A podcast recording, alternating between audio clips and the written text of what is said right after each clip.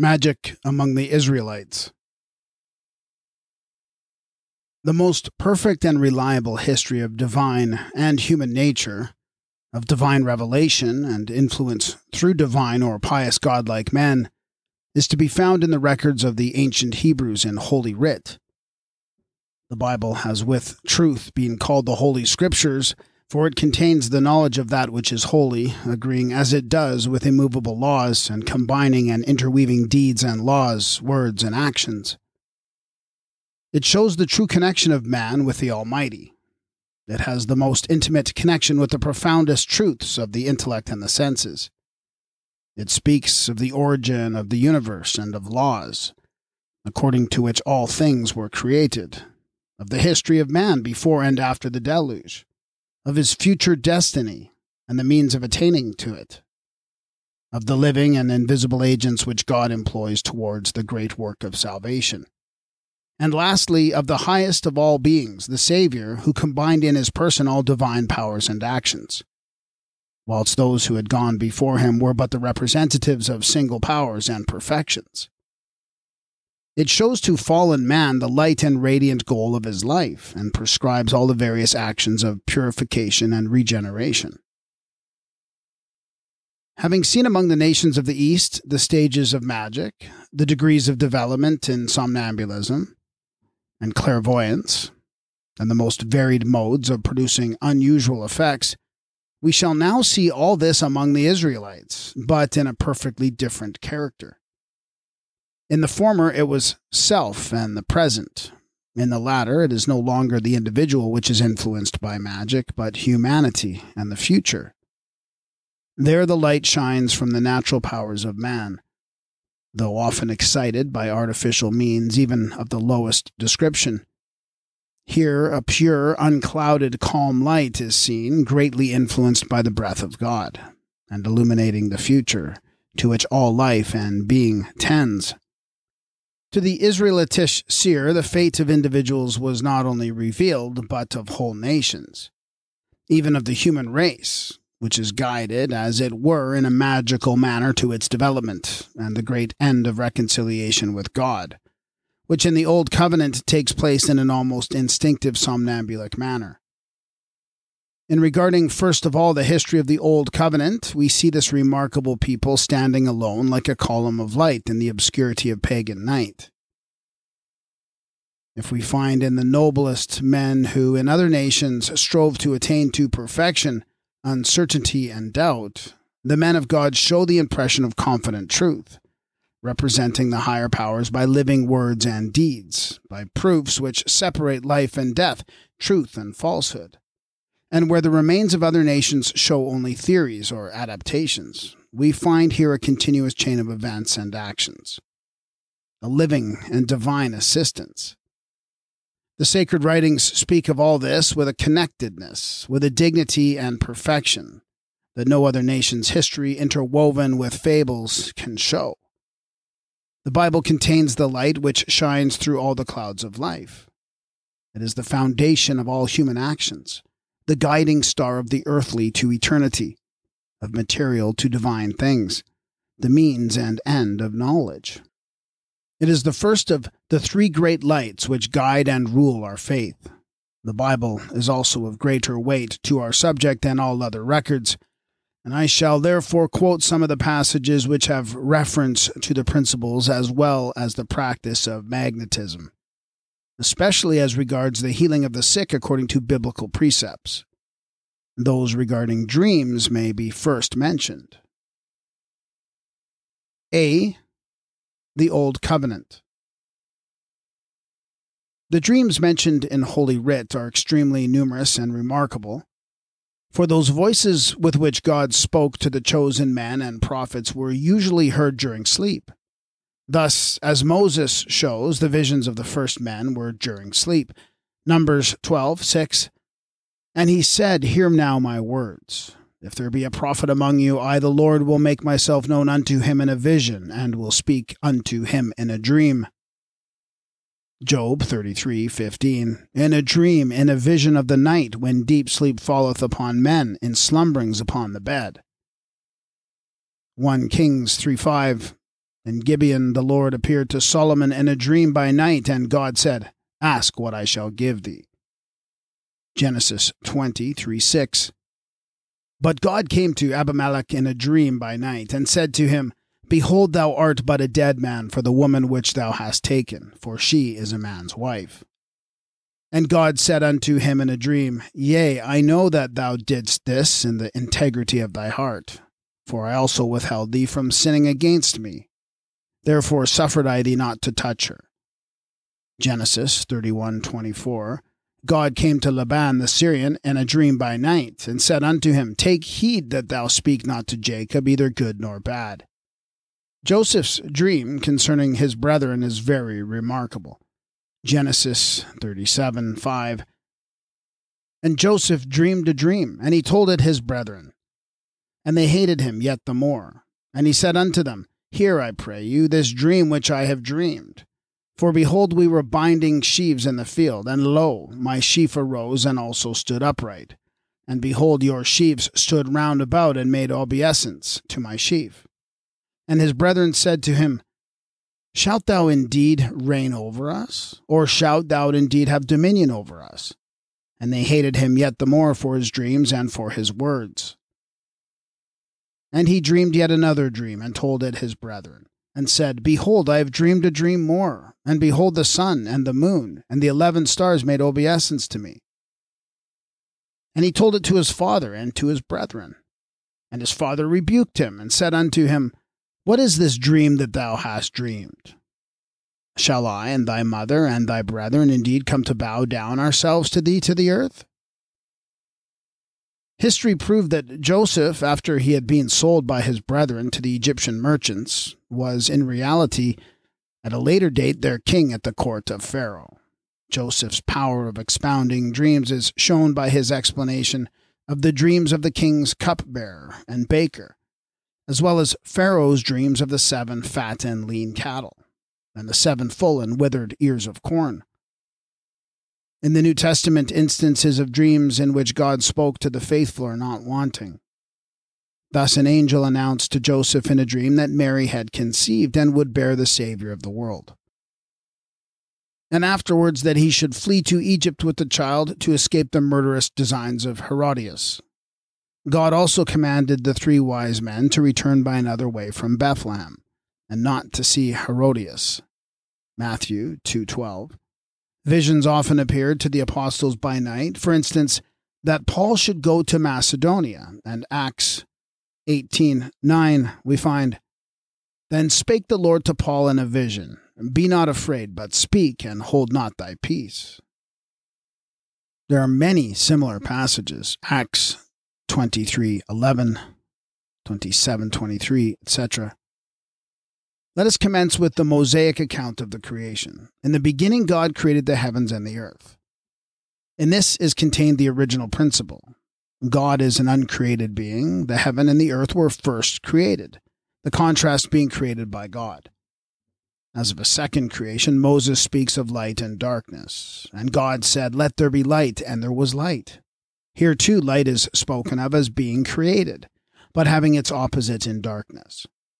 The ancient Egyptian belief regarded night as the commencement of all things, and the words used by Moses express a similar idea. And darkness was upon the face of the deep. But if the Egyptian belief is to be regarded as of very early origin, the error must have arisen from the fact that they have imagined the night as actually having existed before the day, as the Persian regarded the light as having been created by God before darkness. The light was created with the darkness as its natural contrast. As Moses clearly says, And God divided the light from the darkness, and God called the light day, and the darkness he called night. The Bible shows another contrast in the first forming of the world, namely in the water and the spirit. The water as matter, as the germ of organization, and the spirit, the Elohim, the fructifying principle. And the Spirit of God moved upon the face of the waters. One sided views on this point have led the earliest philosophers to many errors and false explanations.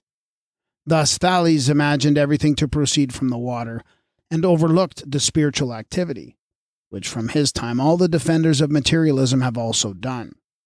The other view is to consider everything to be spiritual and matter as but a dead weight. This has been the case with all spiritualists and defenders of the world of spirits from the earliest ages.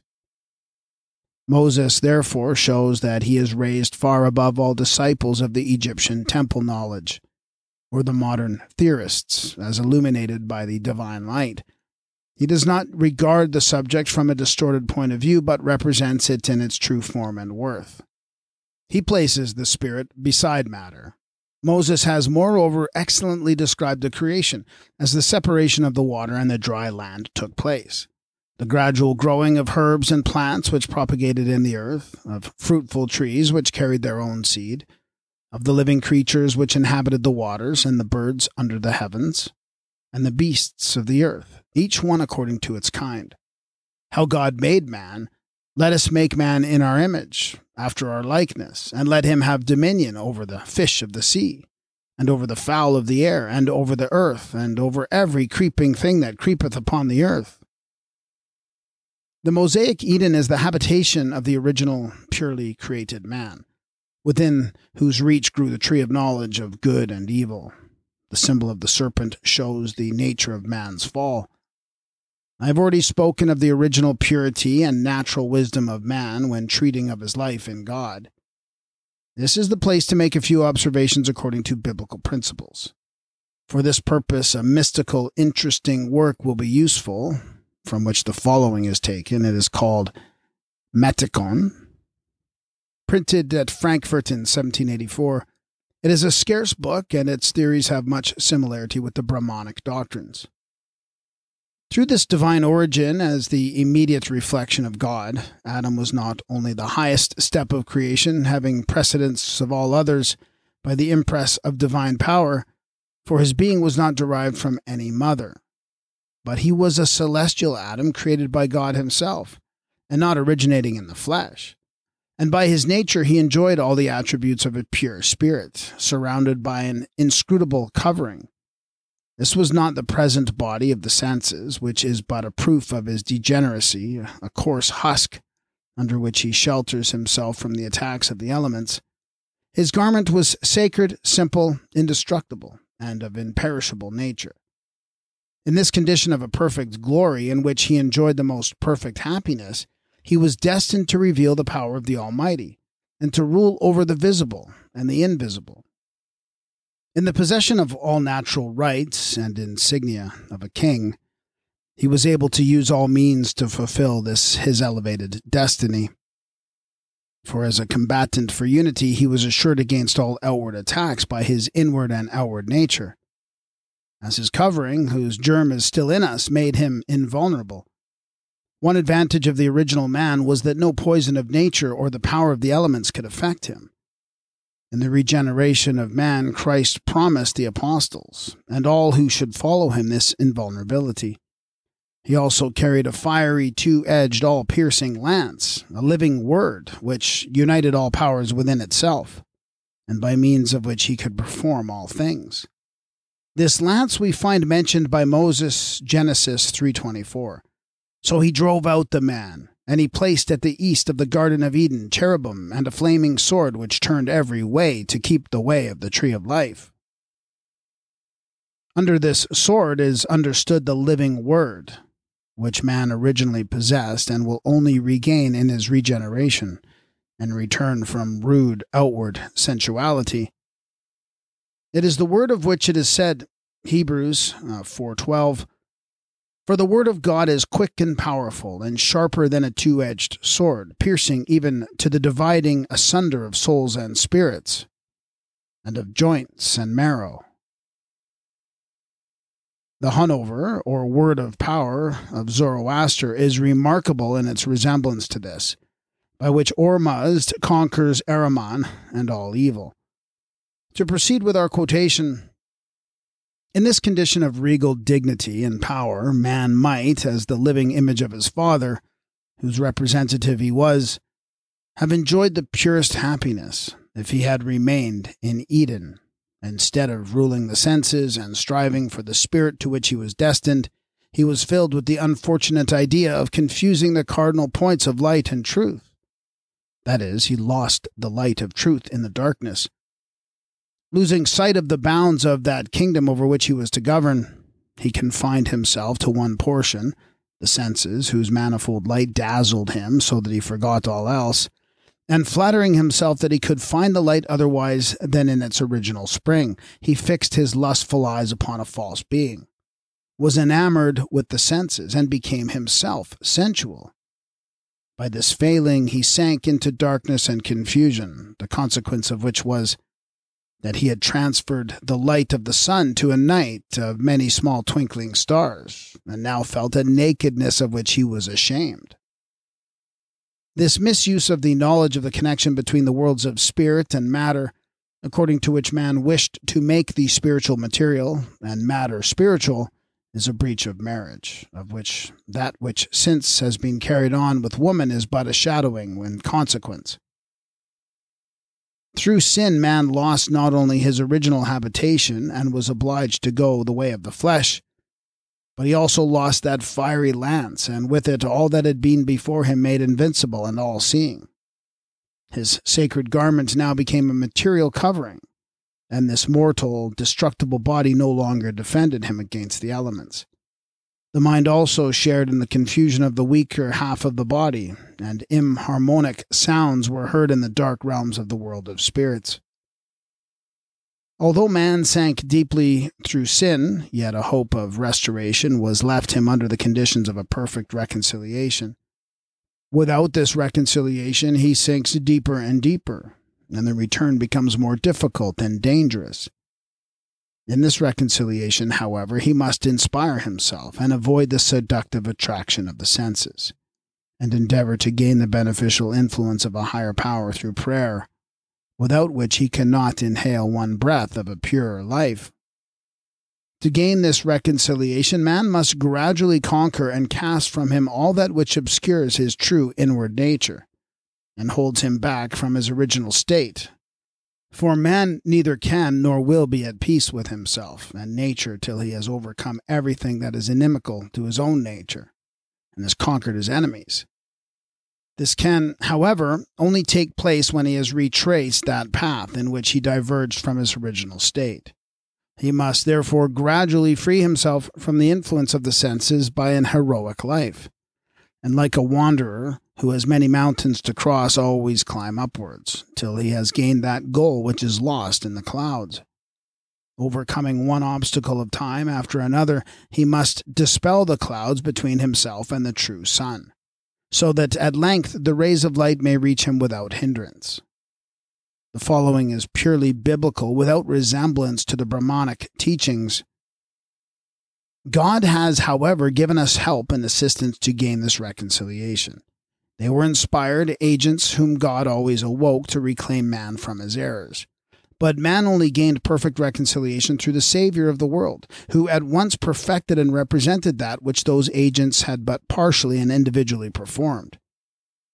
Through him, his powers are first roused and heightened. Through him, he approaches the sole true light, the knowledge of all things, and especially of himself. If man endeavor to use this preferred help, he will certainly gain his end and become so certain of this himself that no doubts are able to turn him from his destination.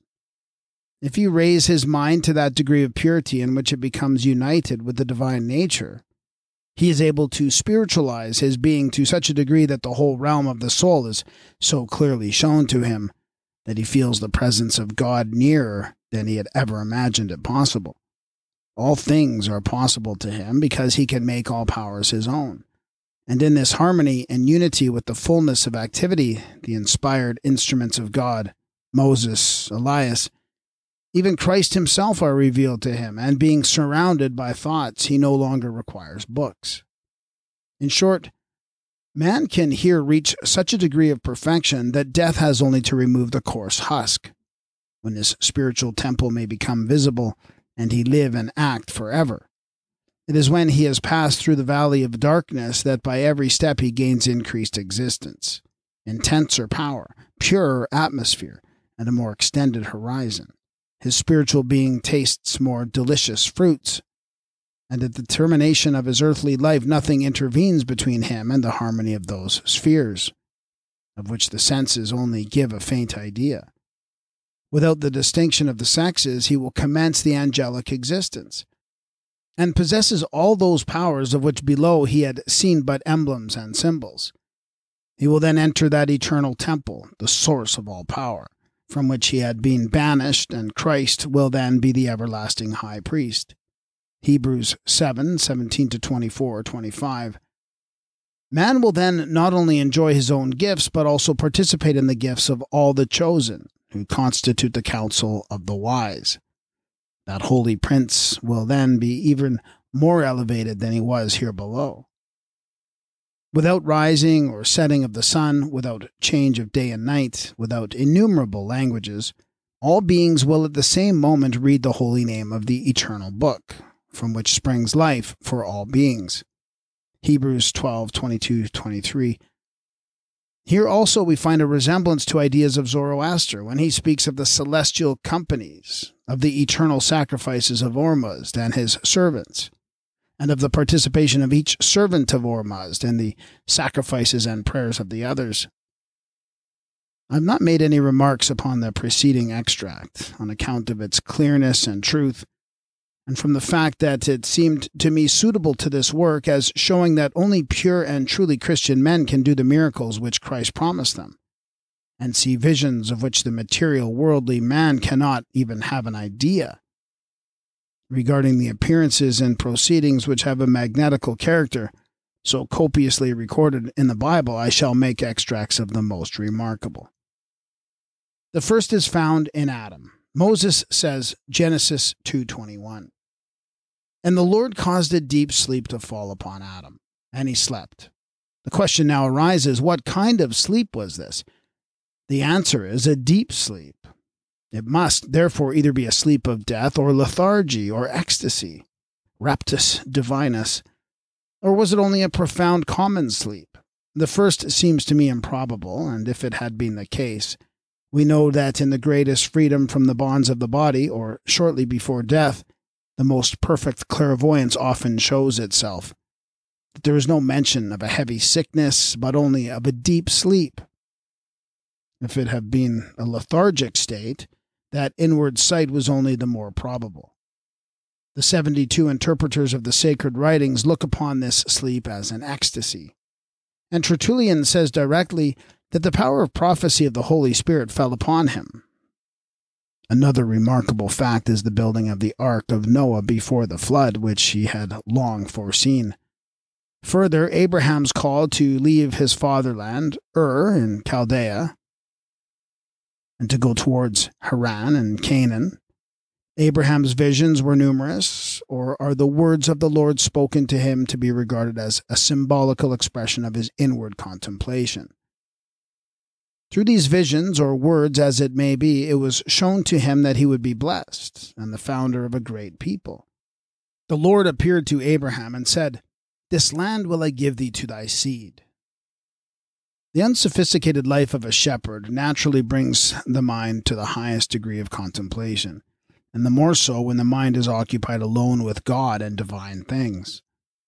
This is especially shown in the history of the pastoral life of the God fearing Israelites not only in the patriarchs, but also afterwards in the age of the kings and judges.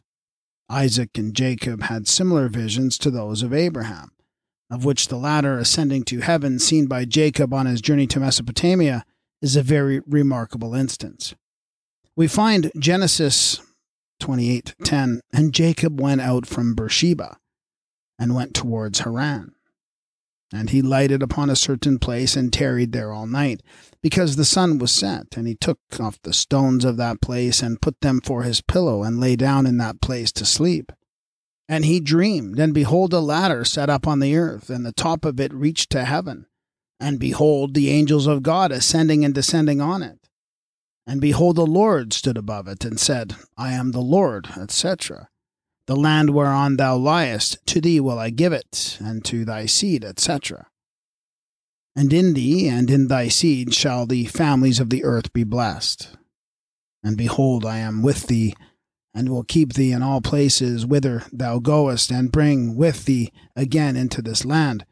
For I will not leave thee until I have done that which I have spoken to thee of. And Jacob awakened out of his sleep and said, Surely the Lord is in his place, and I knew it not. And he was afraid and said, How dreadful is this place! This is none other but the house of God, and this is the gate of heaven. How remarkably has Jacob's dream been fulfilled! The promised land became the possession of the Jews. Through his seed were and are all nations of the earth blessed. Through Christ, who is the heaven's ladder on which the angels ascend and descend. Another and still more remarkable passage is found in the history of Jacob.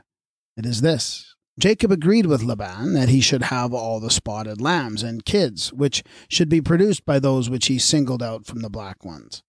Laban was contented, and Jacob became immensely rich. It is worthwhile to quote the whole passage and to draw some conclusions from it concerning the magnetic theory. When Jacob could no longer tend Laban's sheep and wished to depart with his wives and children, Laban said to him, Genesis 30, 27 to 43, I pray thee, if I have found favor in thine eyes, tarry, for I have learned by experience that the Lord hath blessed me for thy sake. And he said unto him, Thou knowest how I have served thee, and how thy cattle was with me.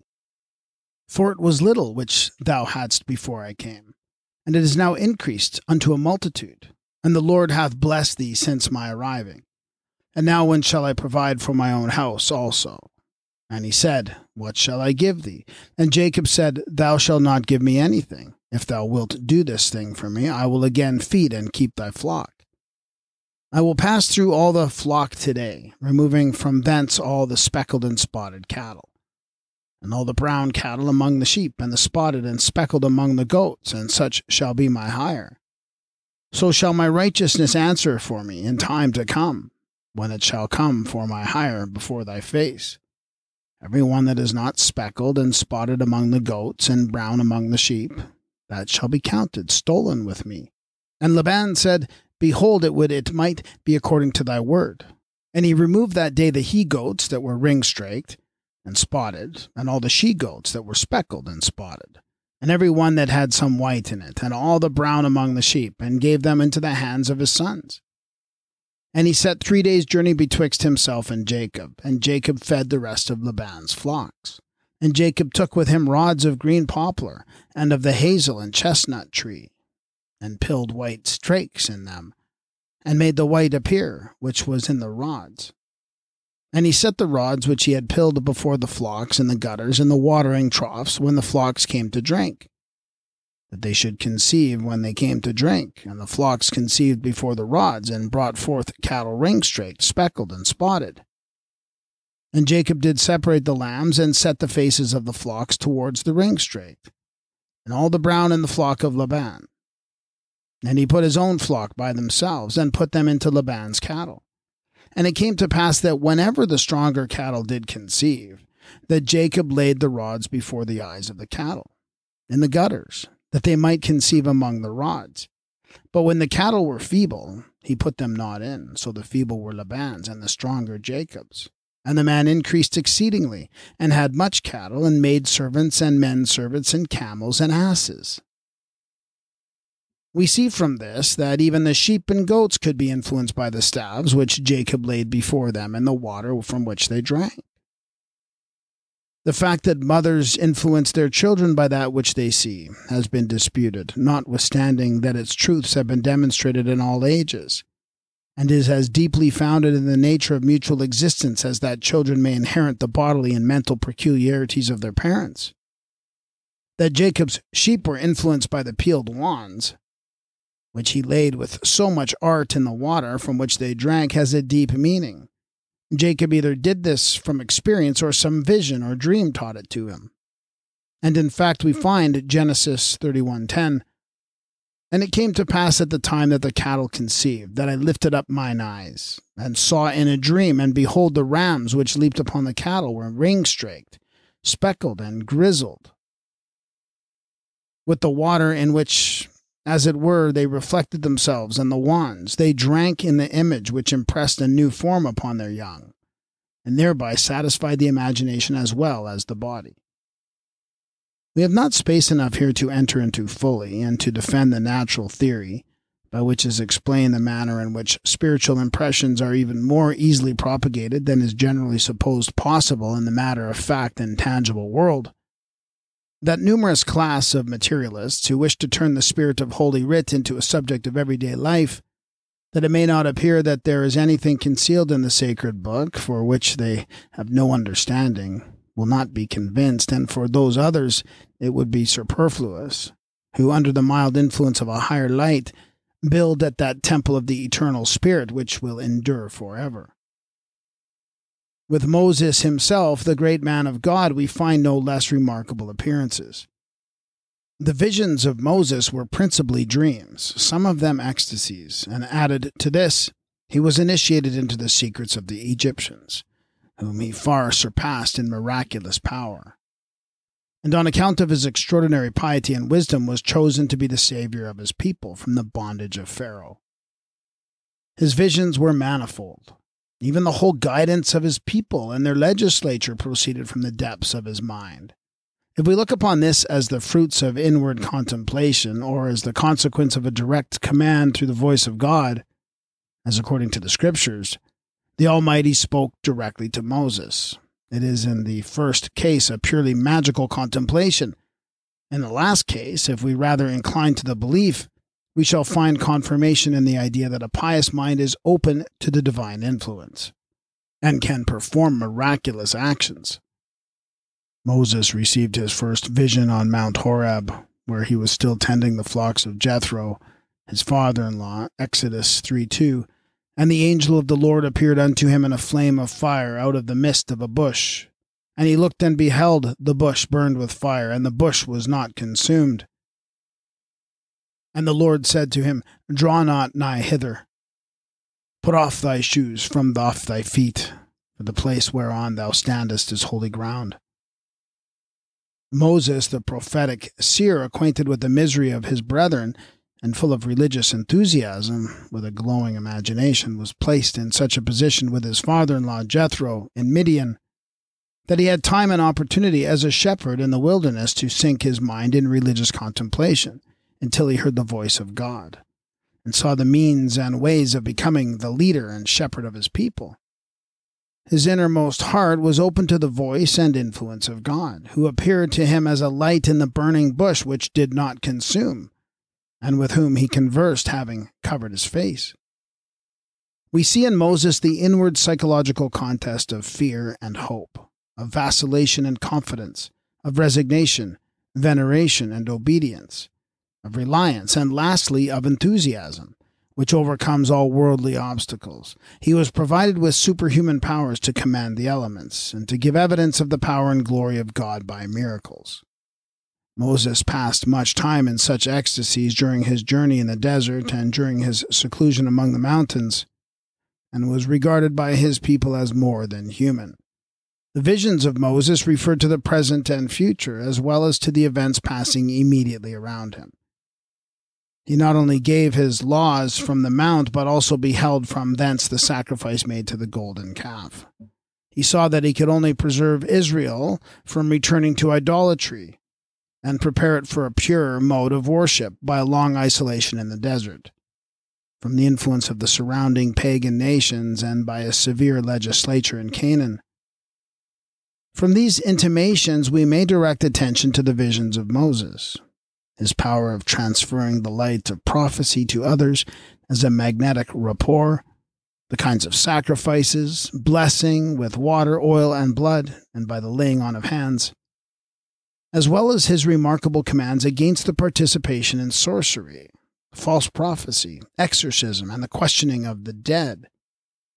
Of some proceedings similar to magnetism, the most remarkable are the staff with which Moses performed his miracles before Pharaoh, and the stretching forth of his hands before which the sea divided. Exodus 14, 16, but lift thou up thy rod, and stretch out thine hand over the sea, and divide it. And the children of Israel shall go on dry ground, through the midst of the sea. The stretching forth of the hands and the miracles wrought thereby are not without a deep meaning. With the staff he struck the rock in Rephidim, and caused water to pour forth to calm the thirsting and murmuring people. Exodus 17:15. And the Lord say unto Moses, Go on before the people, and take with thee thy rod, wherewith thou smotest the water, and thou shalt smite upon the rock, and there shall come water out of it, that the people may drink. And when Amalek came forth and fought against Israel, Moses said to Joshua, Exodus 17 9 11, Choose out men and go out, fight with Amalek. Tomorrow I will stand on the top of the hill with the rod of God in mine hand. And it came to pass, when Moses held up his hand, that Israel prevailed. And when he let down his hand, Amalek prevailed. The gift of prophecy appears to have been communicated to the pious elders of Israel through communication with Moses. For we find Numbers 11 23 to 29. And the Lord said unto Moses, is the Lord's hand waxed short? Thou shalt see now whether my word shall come to pass unto thee or not. And Moses went out and told the people the words of the Lord, and gathered the seventy men of the elders of the people, and set them round about the tabernacle. And the Lord came down in a cloud, and spake unto them, and took off the Spirit that was upon him, and gave it unto the seventy elders. And it came to pass that when the Spirit came upon them, they prophesied and did not cease. But there remained two of the men in the camp. The name of the one was Eldad, and the name of the other was Medad. And the Spirit rested upon them.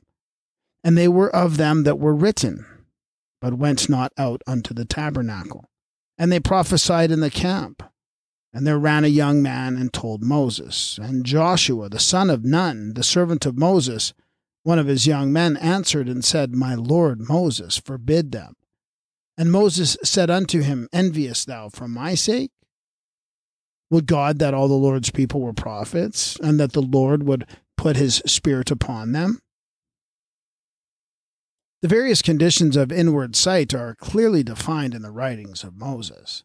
When Miriam and Aaron spoke against Moses on account of the Ethiopian woman who he had married, they said, Numbers 12, 2 to 8, Hath the Lord indeed spoken only by Moses? Hath he not also spoken by us? And the Lord came down in the pillar of the cloud, and stood in the door of the tabernacle, and called Aaron and Miriam, and they came forth. And he said, Hear now my words. If there be a prophet among you, I, the Lord, will make myself known unto him in a vision. My servant Moses is not so, who is faithful in all mine house. With him will I speak mouth to mouth, even apparently, and not in dark speeches. Thus, therefore, there were among the Israelites, as among all other nations, and especially in our magnetic phenomena, visions in dreams or the language of a dream, or dark words and symbols, as in particularly the case in the lower stages of sleepwalking but in the highest state of vision in the purest minds, as Moses, it is a direct contemplation of truth. In the oral intercourse of the Lord with Moses and the vision of his form as biblical expressions, we must not take the letter but the meaning of the Scriptures. For the Lord speaks in revelation as by light, and not with a mouth, neither is he visible to corporeal eyes. Thus the Lord says at another place, He who beholds me cannot live. This language is the expression or impression of the divine words and the reflection of the eternal light. It is the spiritual communication and revelation of the divinity to mankind, which, according to the degree of illumination, is variously accepted and understood by men. As in material nature, light produces various effects according as it falls upon near or distant, dense, on thin, hard, or soft substances. This language was understood by the prophets and inspired men of all ages, who were certainly unable to render the received light otherwise than in the language of the lips. Although that which they felt was simpler, more impressive, and spiritual than any such interpretation could be. The influence or word of God consists in an influence of the divine light, by which the soul, through which it penetrates it, as it were, electrified, God, as the center, only influences the center of all things. That is, the soul and the outward manifestations follow naturally. Not less remarkable is that the bite of the serpents was cured by looking upon a brazen serpent, We find Numbers 21 4 to 9 as follows And the soul of the people was much discouraged because of the way, and the people spake against God and Moses. And the Lord sent fiery serpents among the people, and much people of Israel died. Therefore the people came to Moses and said, We have sinned. Pray unto the Lord that he take the serpents from us. And Moses prayed for the people, and the Lord said unto Moses, Make thee a fiery serpent, and set it on a pole, and it shall come to pass that every one that is bitten, when he looketh upon it, shall live. The visions and prophecies of Balaam, the son of Beor, to whom Balak sent messengers that he should curse Israel, are very remarkable. If Balak would give me his house full of silver and gold, I cannot go beyond the word of the Lord my God to do less or more. Numbers 22:18. The most remarkable of his predictions is that of the star of Jacob, Numbers 24, 4, 10, 16, 17, 19, in which he foretells the advent of Christ. And the Spirit of God came upon him, and he took up his parable and said, Balaam the son of Beor hath said, He hath said, which hath heard the words of God and knew the knowledge of the Most High, which saw the vision of the Almighty, falling into a trance, but having his eyes open, I shall see him, but not now. I shall behold him, but not nigh. There shall come a star out of Jacob, and a scepter shall rise out of Israel. Out of Jacob shall come he that shall have dominion. That not alone the sacred seers had visions is shown by the history of Balaam. Balak, the king of the Moabites, wished, through fear of the Israelites, to join the Midianites. But as neither of the allies had any desire to fight, they wished to have recourse to magic. And as they themselves had no soothsayer, they sent to Balaam at the water of Pethor, who was celebrated for his powers as a soothsayer and magician. The messengers came to Balaam with the reward of the soothsayer in their hands. And we may therefore suppose that it was customary to pay for his predictions, and begged him to curse the strange nation. Balaam told them to remain overnight. And in the morning he announced to the messengers that God had not permitted him either to curse the people or to go with them to their country, for that the people had been sent by God. Balak, in the belief that he had not sent sufficient presents, sent others still more magnificent, that Balaam might be prevailed upon to go to him and curse the people. Balaam, a mixture of faith and vacillation, of love, of truth and avarice, of true prophecy and the black art, said to the servants of Balak, If Balak would give me his house full of silver and gold, I cannot go beyond the word of the Lord my God, to do less or more. And yet, after he had communicated with the Lord during the night, he arose and saddled his ass to go to the prince of the Moabites. And at a later time, he gave to these enemies of Israel the counsel how they could lead them to idolatry. Now follows the history of the perfectly somnambulic Balaam. He, being inclined to inward visions, became at variance with himself, wishing to serve God and Mammon. His conscience racked him, and God's anger was kindled because he went, and the angel of the Lord stood in the way for an adversary against them. The ass, seeing the angel with the drawn sword standing in the way, turned aside into the field, and being forced by Balaam, crushed his foot against the wall, upon which he struck him. And there being no room to turn aside to the right or left, the ass fell. And Balaam's anger being roused, he struck her with his staff the third time. Lastly, the ass spoke to him, upbraiding him with his treatment, and he so far recovered himself that he, instead of the ass, saw the angel but his conscience tortured him. He acknowledged his sin and wished to return. But the angel permitted his journey with the condition that he should not speak otherwise than as the Lord placed in his mouth. This he kept against all promises and attempts of Balak, so that he went not as at other times to seek for enchantments, but he set his face towards the wilderness. And according to his inspiration, blessed the people of Israel instead of cursing it foretelling its increase and afterwards prophesying the Star of Jacob. This false prophet had no genuine inspiration, but he was and acted like one of our magnetic seers. For he always went on one side in silence when he wished to prophesy, that he might concentrate his thoughts inwardly without outward distraction, which true prophets do not. 2. The inward eye was open while the outward senses were closed. The man whose eyes are opened, for evidently the angel with the sword was a vision, and the speaking ass was nothing wonderful to him, which certainly could not be the case in the usual waking state. According to the Arabic, Balaam means the man with the closed eyes, which occasioned Tholuck to compare Balaam's visions with magnetic ecstasy. 3.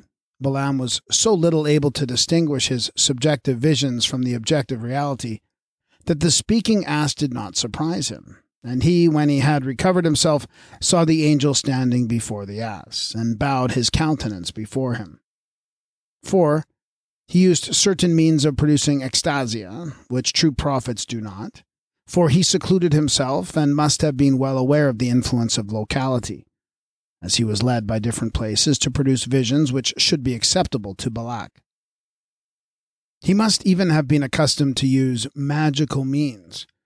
For it is said that when Balaam saw that it pleased the Lord to bless Israel, he went not, as at other times, to seek for enchantments, but he set his face towards the wilderness. 5. Lastly, Balaam's ecstasies were uncertain and various, like those of magnetism, their ideas and expressions often symbolical. As, for instance, we find he crouched, he laid down as a lion, and as a great lion.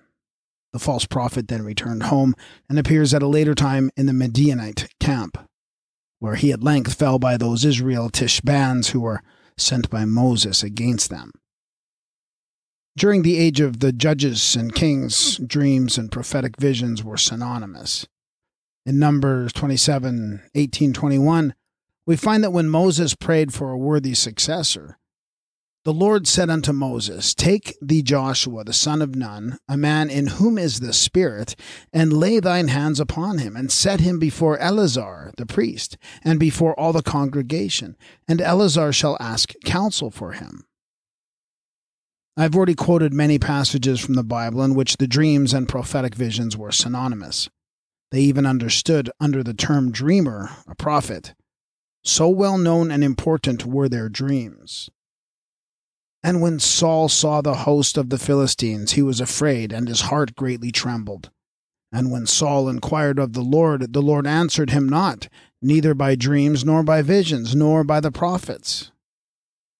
1 Samuel 28 5 6. If there arise among you a prophet or dreamer of dreams, and giveth thee a sign or a wonder, and he saith, Let us go after other gods, thou shalt not hearken unto the words of that prophet or that dreamer of dreams. For the Lord proveth you, to know whether ye love the Lord your God with all your heart and with all your soul. Deuteronomy 14 1 3. From this, we may conclude that others had prophetic dreams and were no prophets and were not pure in heart. It would occupy too much space to enumerate all the visions and actions of the prophets, yet some of them cannot be passed over in silence. In 1 Samuel chapter 14, we find the history of Saul, who, after the Spirit of the Lord had departed from him, became melancholy and troubled and could only be relieved by music. But the Spirit of the Lord departed from Saul, and an evil spirit from the Lord troubled him. And Saul's servants said unto him, Behold, now an evil spirit from God troubleth thee. Let our Lord now command thy servants, which are before thee, to seek out a man who is a cunning player on an harp, that he shall play with his hands, and thou shalt be well. Wherefore Saul sent messengers unto Jesse and said, Send me David thy son. When the evil spirit from God was upon Saul, David took an harp and played with his hand. So Saul was refreshed and was well, and the evil spirit departed from him. When Saul saw the host of the Philistines, his heart failed him, and he called upon the Lord, and the Lord answered him not, neither by dreams, nor by illumination, nor by prophets. If there arise you a prophet or a dreamer of dreams, and giveth thee a sign or a wonder, thou shalt not hearken unto the words of that prophet or dreamer of dreams. Saul was seeking after signs and wonders, asking Samuel concerning his lost ass, seeking the witch of Endor, and consulting deceitful dreams. Samuel said unto him, Wherefore dost thou ask of me, seeing the Lord is departed from thee? Moreover, the Lord will deliver Israel with thee into the hands of the Philistines. In the books of Samuel, who even as a boy had ecstatic visions, we find several prophetic visions. Those of Samuel and David were the most remarkable. And Saul also prophesied till the Spirit of the Lord departed from him. The history of David, who, when in years could not become warm, although he was covered with clothes, had been already mentioned. A virgin was obliged to sleep in the king's arms and caress him, by which means the old king was warmed. 1 Kings 1 1. Among the prophets of the Old Covenants, none were more elevated than Elijah, whose name expresses the idea of all classes of higher being. Besides teaching the most vital doctrines, we find a history recorded which is of great weight in regard to magnetic treatment and as a remarkable instance of recalling apparently dead persons to life, deserves a literal quotation. And it came to pass after these things that the son of the woman, the mistress of the house, fell sick, and his sickness was so sore that there was no breath left in him. And she said unto Elijah, What have I to do with thee, O thou man of God? Art thou come unto me to call my sin to remember and to slay my son? And he said unto her, Give me thy son. And he took him out of her bosom, and carried him up into the loft, where he abode, and laid him upon his own bed. And he cried unto the Lord, and said, O Lord my God, hast thou also brought evil upon the widow with whom I sojourn, by slaying her son? And he stretched himself upon the child three times, and cried unto the Lord, and said, O Lord my God, I pray thee, let this child's soul come into him again.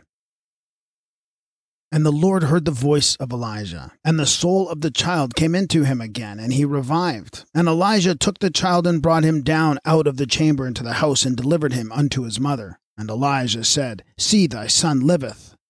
1 Kings 17, 17 to 24. Of the same kind, but still more remarkable, is the striking instance of powerful magnetic influence in the account of the recalling to the life of the Shunammite woman's child by the prophet Elisha. 2 Kings 4 18 to 37. And when the child was grown, it fell on a day that he went out to his father to the reapers. And he said unto his father, My head, my head. And when he had taken him and brought him to his mother, he sat on her knees till noon, and then died. And she went up and laid him on the bed of the man of God, and shut the door upon him, and went out. She now went to the man of God, who lived on Mount Carmel, uh, to seek aid. And when she came to the man of God to the hill, she caught him by the feet. Then she said, Did I desire a son of my Lord? Did I not say, Do not deceive me? Then he said to Gehazi, Gird up thy loins, and take my staff in thine hand, and go thy way. If you meet any man, salute him not, and if any salute thee, answer him not again, and lay my staff upon the face of the child. And the mother of the child said, As the Lord liveth, and as thy soul liveth, I will not leave thee. And he arose and followed her. And Gehazi passed on before them, and laid the staff upon the face of the child. But there was neither voice nor hearing. Wherefore he went again to meet him, and told him, saying, The child is not awakened. He went in therefore, and shut the door upon them twain, and prayed unto the Lord.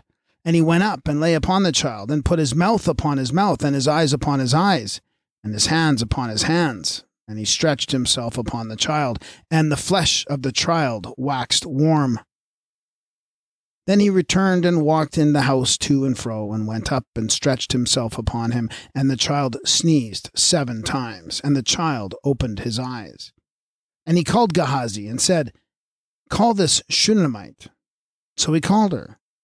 And when she was come in unto him, he said, Take up thy son. What may we learn from this? Before all things, that it required a man of God like Elisha Secondly, that he must have well been acquainted with the transmission of the power through conductors. or he would not have sent his servant on before with his staff to awaken the child by merely laying it on his face. Thirdly, the command which he gave his servant not to address any one on the way has deep signification. He was, namely, to direct his attention solely to the important object of raising the dead person, and not to allow himself to be turned aside from it by any cause whatever a proof how necessary and important it is that the magnetic physician be entirely free from interruption in order to occupy himself solely with his patient. Fourthly, the manipulation in this case is unsurpassable. Fifthly, it is a proof that patient and application are requisite in magnetic treatment, that no tree can be overthrown with one blow. For Elisha rose a short time and walked to and fro in the house, and it was only in the second attempt that the child sneezed. We can also learn from Elisha and Saul that the clear conditions of the inward senses may be especially called forth by music. For when Elisha was to prophesy to the kings of Israel and Judah against the Moabites, it said, But now bring me a minstrel. And it came to pass when the minstrel played that the hand of the Lord came upon him that the curative effect of laying on the hands was known to them is shown by the passage in 2 Kings v 11, where the Syrian captain said, Behold, I thought, he will surely come out to me and stand and call on the name of the Lord his God and strike his hand over the place and recover the leper. We often read that the bones of saints have performed miracles after their death and have cured sickness. This was also the case with Elisha, for we read 2 Kings 13:20, and Elisha died, and they buried him. And the bands of the Moabites invaded the land at the coming in of the year. And it came to pass, as they were burying a man, that behold, they spied a band of men, and they cast the man into the sepulchre of Elisha. And when the man was let down and touched the bones of Elisha, he revived and stood upon his feet. If, however, it were supposed that in the earliest ages men were only capable of prophecy and inward contemplation, we may quote instances from the Bible of women, as for instance the witch of Endor, to whom Saul went in person, the prophetess Huldah, Deborah, and the woman Lepidoti, etc. Let us turn again to the history of the people of Israel and to the early Oriental nations, and compare the magic among them with that of later ages. We find many and striking differences. In the first place, as I have already remarked, the Israelites stood along among all surrounding pagan nations, and magic among them had a peculiar form. For although the Jews had spent so long a time in Egypt, they carried with them but little of its magic. That is, of the real theurgic magical arts which are perfected by natural powers and human inventions. The magical ecstasies and miracles were rather inspirations of divine power. And the influence of the black art, producing supernatural effects by natural means, was forbidden under severe penalties. In heathendom, the contrary is everywhere the case, as there the true knowledge of the divine nature was either entirely wanting or was distorted by traditions or obscured by mysteries. As, for instance, in Egypt, Ether, the dark night, was worshipped as the unknown being in silence, while the Jews hailed the light of the unity of God with hymns. The power of natural principles was dominant in the whole of heathendom and dragged down mind to the earth. The true divine magical influence was hidden from the erring races by a veil through which only a few stray rays penetrated. The light shone in the darkness, but the darkness comprehended it not. Heathendom was only capable, says Hamberger, of receiving a few single rays, as it were obliquely, while the chosen people of God who descended from Shem enjoyed not a peripheric but a central revelation of God. They were a people dedicated to the Lord. He had chosen them as his people from all the nations of the earth. Israel was destined not so much to grasp the outward glory of God as to comprehend his inward nature, to be led still deeper into the holiness of the divine being. This could not, however, be achieved at once, and if it was not Israel alone who was to be blessed, but all nations of the earth were to be blessed through Israel, This could only be brought about by degrees and through time. Longing or love, says Schlegel, is the beginning and root of all higher knowledge and divine wisdom. Patience in seeking, in faith, and in the struggle of life is the middle of the way, but hope alone, in the end, remains here for man. The necessary epoch of preparation, of gradual progression, may not be overstepped or thrown aside in this noble struggle of man. Until this is sufficiently observed, the character and even the history of the Hebrew nation cannot be understood. The whole being of this people was built upon hope, and the highest point of their inner life was placed in a far distant future. And this also consists a principal difference between the sacred record of the Hebrews and those of other ancient Asiatic nations. In the oldest records of the other nations, in the really historical portions, the eye is always directed towards the glorious past, with a melancholy feeling of that which the world and man had lost. Of all the abundance of these touching recollections and of the most ancient records, Moses and his revelation to the Israelitish people made but sparing mention, wisely choosing only that which was indispensable and necessary for his people, and the divine intentions concerning it. As these writings from those the first lawgiver who raised his nation from the nature worship of Egypt, to those of the prophetic king and psalmist, and to the last admonitory words in the desert are, according to their contents and the inward sense, prophetic writings. The nation may be called a prophetic one in the highest sense, and is accepted as such historically, having been and become so in its existence and strange fortunes. The guidance of the Jewish nation, says Molitor, gives the most clear proof of the truth of their God and religion. In all other nations there were certainly oracles. They were questioned on all important points, and no action of life was undertaken without the advice of the gods being asked. In no single pagan religion do we find a truly positive divine guidance. Man stands alone in his own power. It is far different in the Israelitish people which was nothing in itself and alone, but whose whole being and guidance were evidently the work of the divinity. Where is there people which has such an ethical legislature? Where shall we find a nation in whom humility, obedience, and the most childlike resignation to God is made the first duty of life? Chastisements regarded as a proof of love, and man guided to his destination in humility and suffering. We certainly find in heathendom trials, but they are only trials in valiantly overcoming the temptations of evil. Nowhere do we find a word of praise of humility and self denial. Moses, for instance, is called the most humble of men. Is this praise which was ever bestowed upon heathen heroes?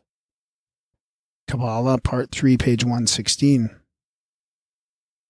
A material difference is evident between the Israelitish and heathen seers.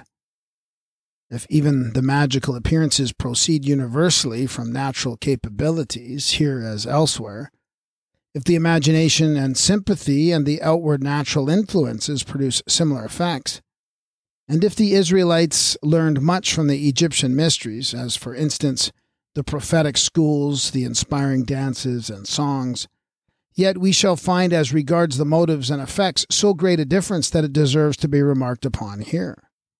Having already given the particular signs of the true prophets, the signs of the false prophets are as follows 1. The magician, the Indian Brahmin, the mysterious priest, produces ecstasy through his own will and by self chosen means, attaining at the same time his supposed union with God.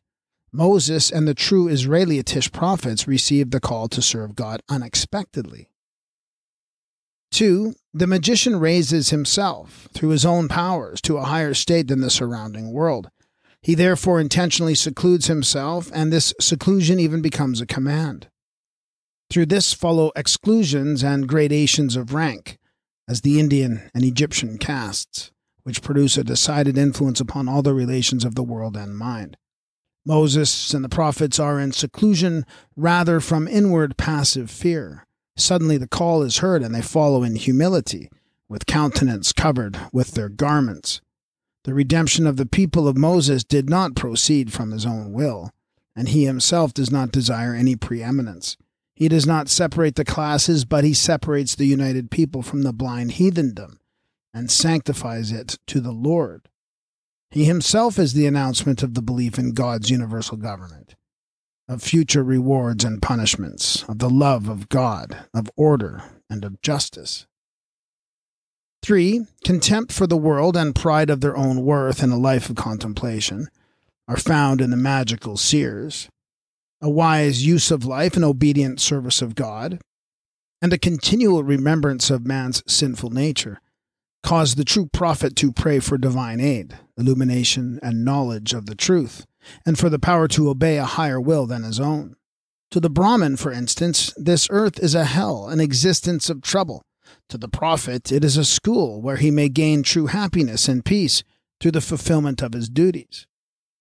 4. The magicians are themselves lawgivers. The prophets are childlike and obedient disciples, the declarers and expounders of the revelations of God. 5. There we find the means of producing ecstasy, with contempt and renouncement of the world and unnatural chastisement of the body. Here the world is arranged for regulated use of life. The prophet uses no means to produce ecstasy. He utters the received word of God without preparation and imparts it to his brethren. He lives with his fellow men and does not mortify the body. 6. The vision itself is, in the highest ecstasy of the magicians, a kind of radiance, sunk in which the world, with its signification and perhaps even the inward constitution of the mind, may be clearly shown to them as to our clairvoyance. But their lips are silent in the delight of the ecstasy and the dazzling radiance of a self illumination. From this cause arise the many confusions of truth and falsehood, of impressions of the mind and pictures of the fancy in broken and inharmonic shapes of spasms and contortions of the body and soul, as they appear fleetingly and in confused masses in our somnambulists. Their visions are like those of the somnambulists, not always to be depended on and require an explanation, not being always understood in their proper sense.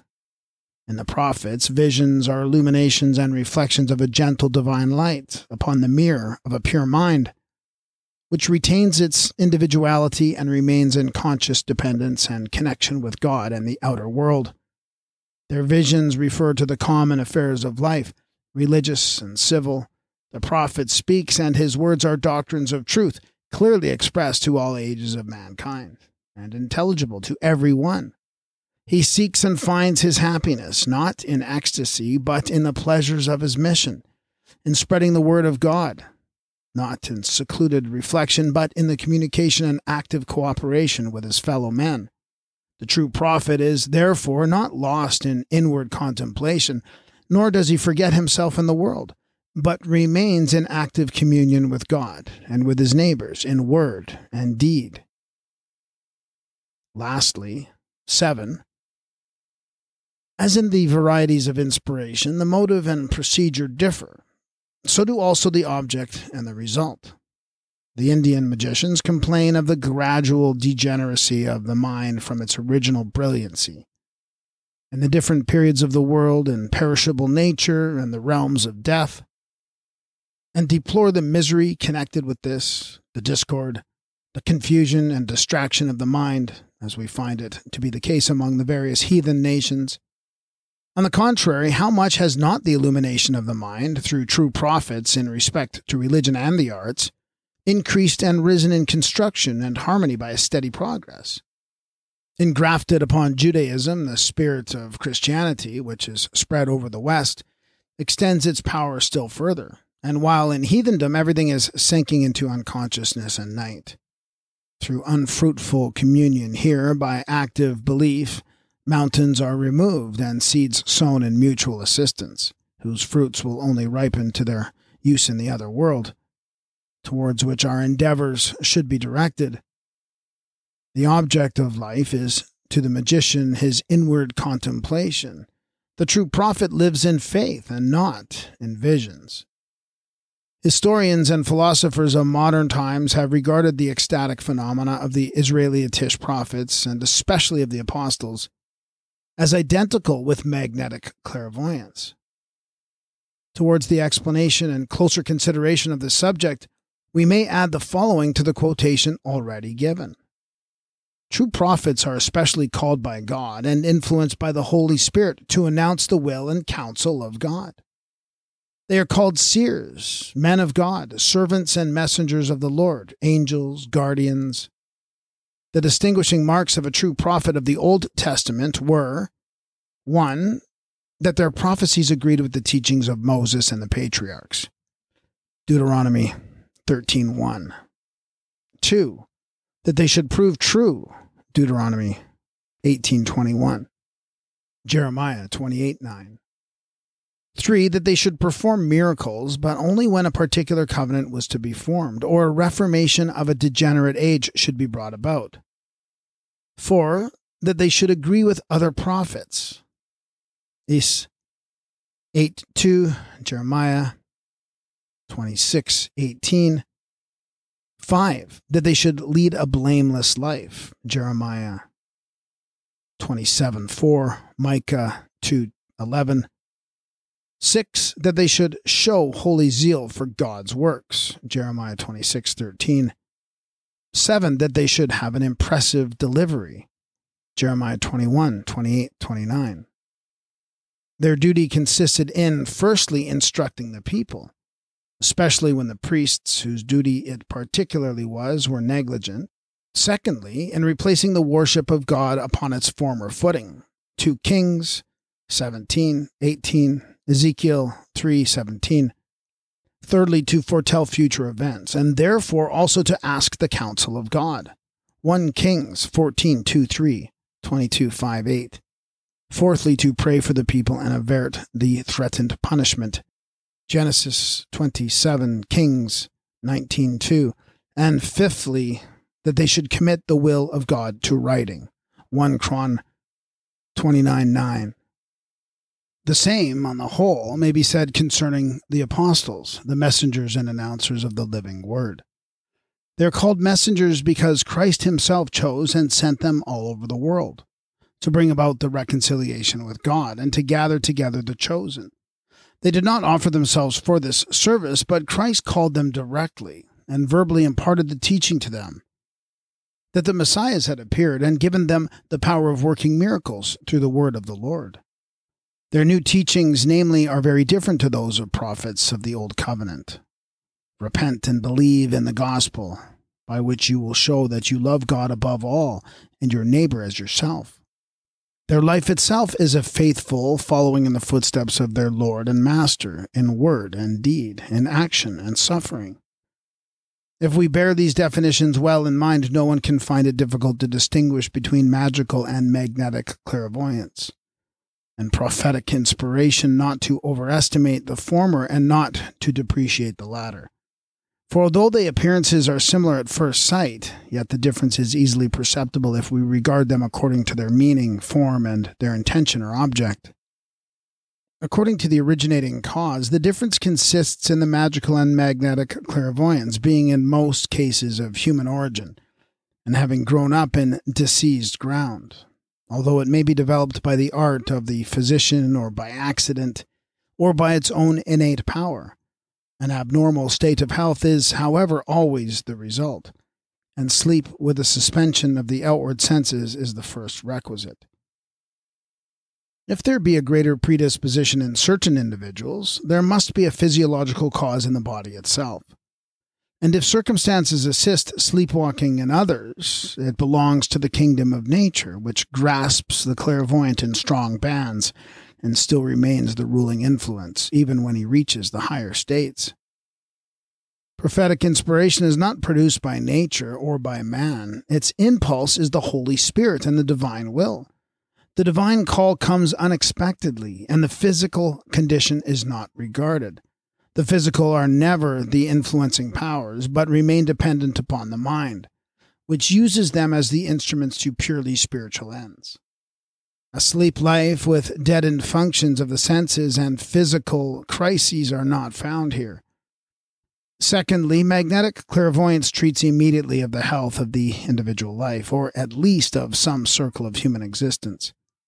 The clairvoyant directs his attention at will upon subjects chosen by himself, at least in most cases, or he expounds his own visions, conducts his affairs or the affairs of those around him, as if influenced outwardly, without any active enduring self reliance or activity beneficial to the community.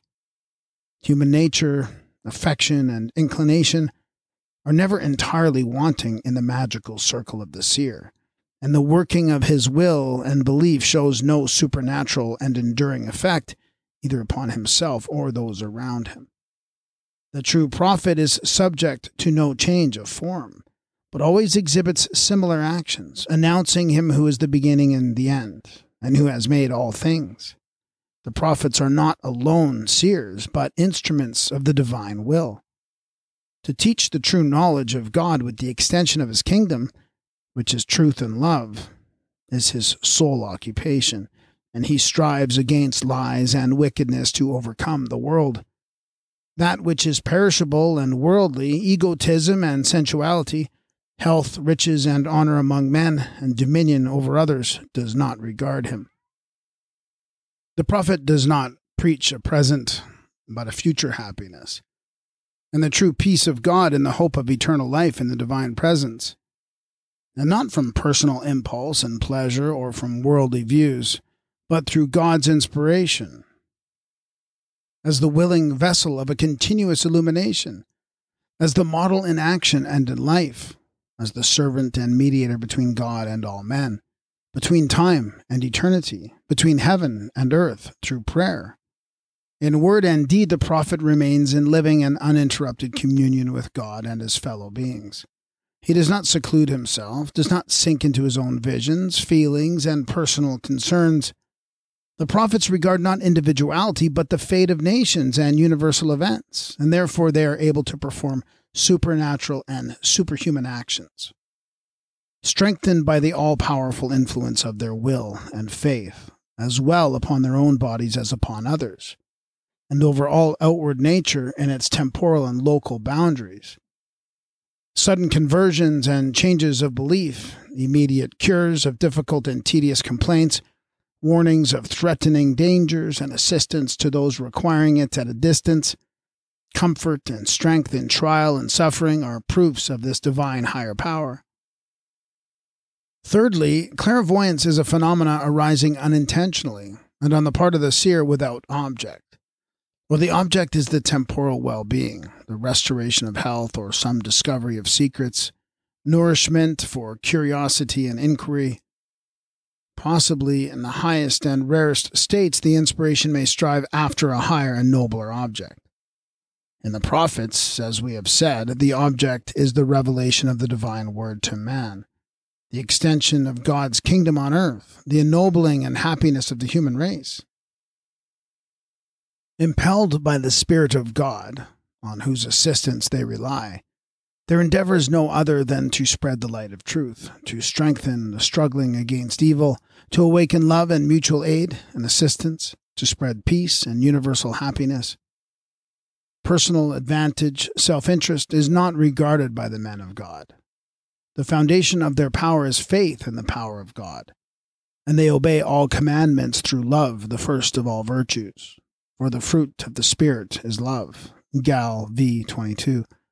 And God gives wisdom to those who love him, and love is his banner above them. The people of Israel give evidence of these differences. One, that the causes of the inward visions were really objective, that therefore there is something else besides reason which influences and acts upon human existence, and moreover directly upon the innermost one of the mind while the peripheric side of the daily and natural senses is either totally inactive or at least stands in a very subordinate position. Two, that there is a high spiritual region which acts positively and dominantly upon human reason and makes revelations to it which are not of usual occurrence or mere flights of the imagination, illusions or hallucinations of abnormal functions of the brain. The hand of the Lord came upon them. Three, the ignoring or even the sophistical denial of a self deifying rationalism is shown by the whole history of magic and of magnetism, especially that of the Israelites. to be just as shallow as that pantheistic natural philosophy which confuses all things together, and regards the prophets and saints merely as somnambulic seers in a somewhat higher state of telluric sleep life. 4. Notwithstanding this, however, these appearances have the greatest resemblance to those of magic and magnetism, as well in the anthropological expression as in the objective representation as also the manner of influencing, as we have seen, clearly reminds us of the magnetic manipulation.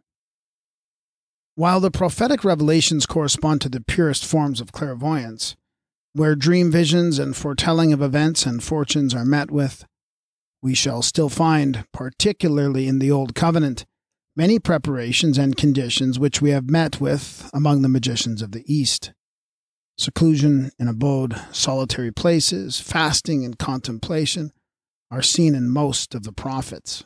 They speak like clairvoyance of an inner divine light and of a radiance which illuminates them, but they recognize this light as the eternal Spirit, whose hand is upon them, and as the psalmist says, they walk in the light of his countenance. They describe the divine light as a suddenly awakened perception, and often in the most impressive symbols, of which the most remarkable is the vision of Daniel, chapter 10. Near the great water, Hiddekel, which may serve as an example, in those days I, Daniel, was mourning three full weeks. I ate no pleasant bread, neither came flesh nor wine in my mouth, neither did I anoint myself at all till three whole weeks were fulfilled. Then I lifted up mine eyes, and looked, and behold a certain man clothed in linen, whose loins were girded with fine gold of Uphaz. His body also was like the beryl, and his face as the appearance of lightning, and his eyes as lamps of fire, and his arms and feet like in color to polished brass and the voice of his words like the voice of a multitude.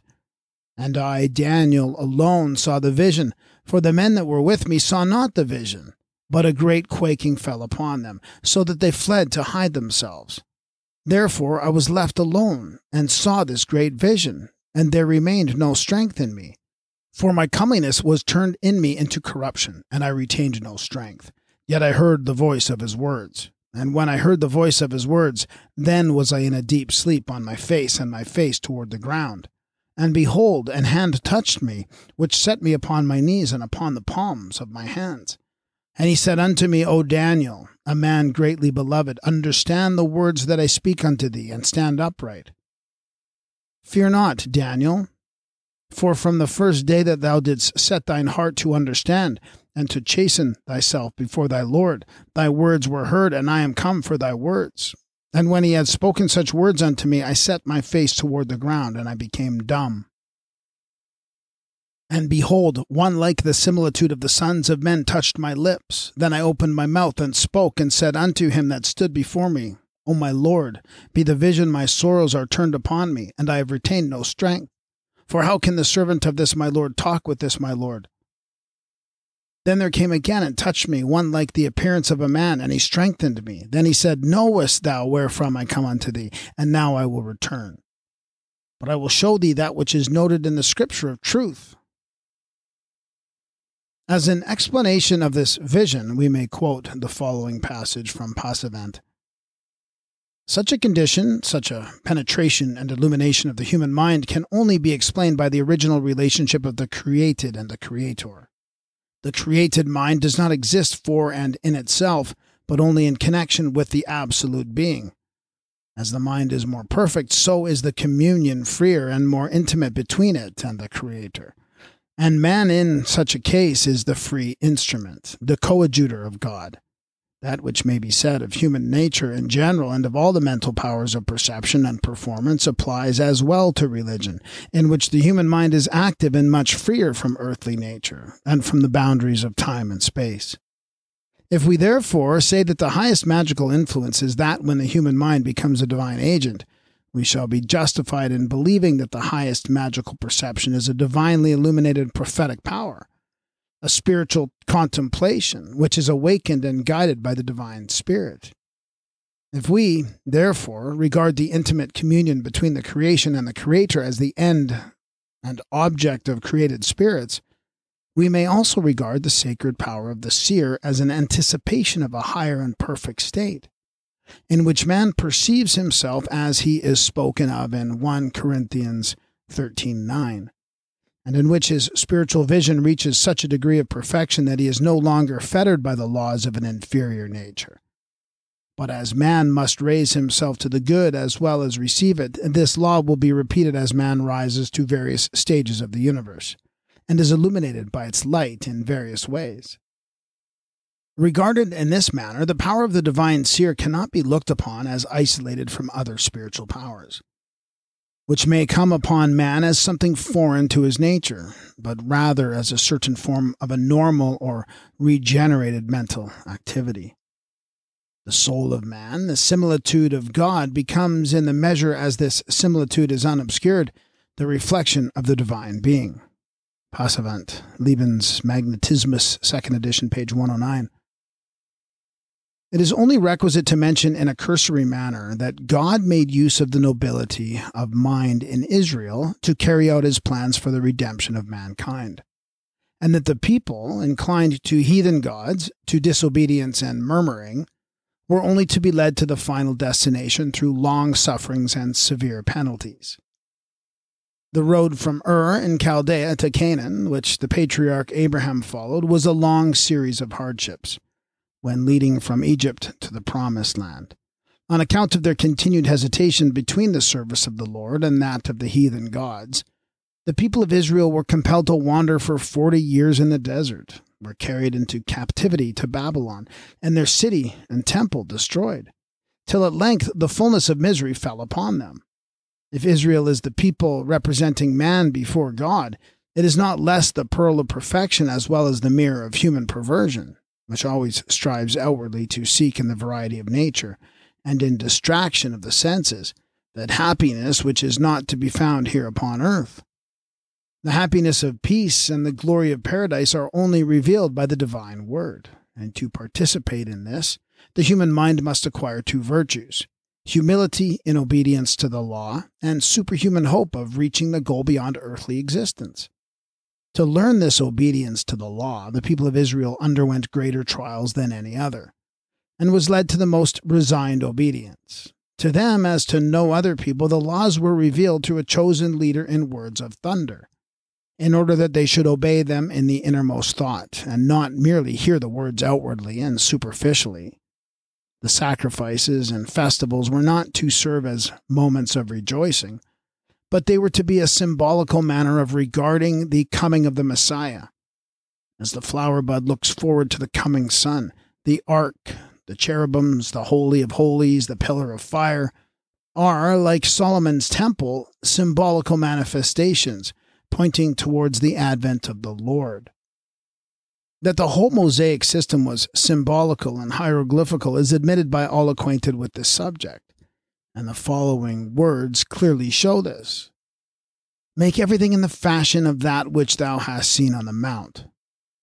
Moses, the man of God, therefore represents in the history of Israel the commencement of a new period of religious development. The formula and ceremonies of the laws were intended to awaken man and direct his attention to the words of revelation. But long was the interval between the wanderings and the troubles of servitude which followed. From the smiting of the firstborn in Egypt and the lightnings on Mount Sinai to King David, with whom a third period commences.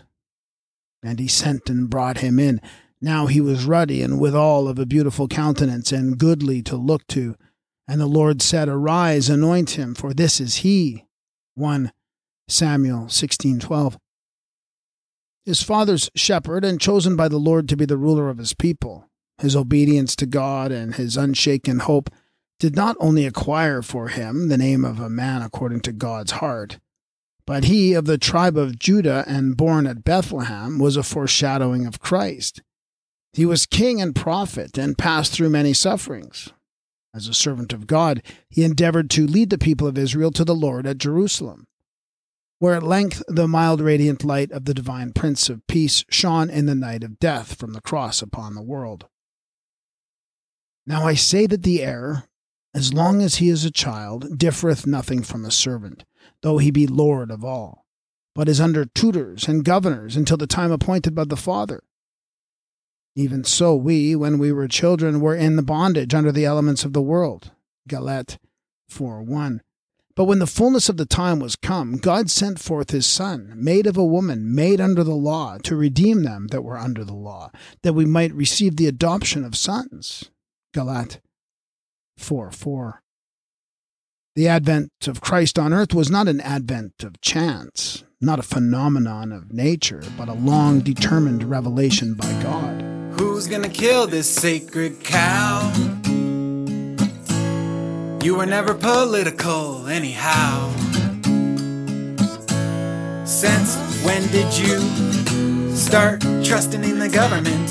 Since when was it okay to ridicule and shame your neighbor? Your opinions have become, your opinions have become as fickle as artificial flavors. What matters most to you? What the TV host told you to do? Or a moral compass that points true north, oh true. Who's gonna kill this sacred cow? You were never religious, anyhow. Since when did you kiss the ring on the hand of the Pope? Since when do we need pharmaceuticals to cope? Your soul has become, ever loving soul has become as brittle as communion wafers. What matters most to you? What the Holy Ghost told you to do? Or a moral compass that points true north, oh true. I'm gonna kill. I'm gonna kill this sacred cow. Bureaucrats think I'm non essential anyhow. Since when has our culture become so lowbrow? It's all touchscreens, and nobody has any know how. Your idea of fun, your idea of fun is taking a thousand and one photos of your duck face. Matters most to you what the celebrities post told you was cool, or a moral compass that points true north, oh true. I'm gonna kill this sacred cow. I'm gonna kill your sacred cow. I'm gonna kill your sacred cow. I'm gonna kill, I'm gonna kill your sacred cow. I'm gonna kill, I'm gonna kill your sacred cow. I'm gonna kill, I'm gonna kill your sacred cow.